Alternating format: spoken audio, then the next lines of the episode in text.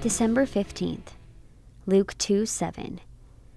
And she gave birth to her firstborn son, and wrapped him in swaddling cloths, and laid him in a manger, because there was no place for them in the inn.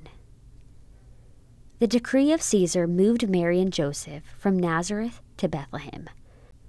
While in Bethlehem, Mary gave birth to Jesus, and because there was no suitable place for the young family to lodge, they ended up in a room designated for animals.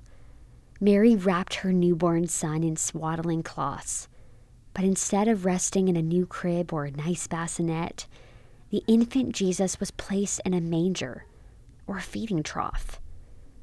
The prophets spoke of many details concerning Jesus' life and death centuries before his birth. He is the Savior of the world, the incarnate God who came to take away sin. And yet, the swaddling cloths remind us that our Savior was human. The second person of the triune God humbly took on real humanity and allowed himself to be under the care of two young adults. If you believe that Jesus cannot sympathize with your weaknesses, you're not thinking right. He was born, lived, and died just like the rest of us. And yet he did it all without sin. He knows the weight of your burden. Call on him for comfort and peace today.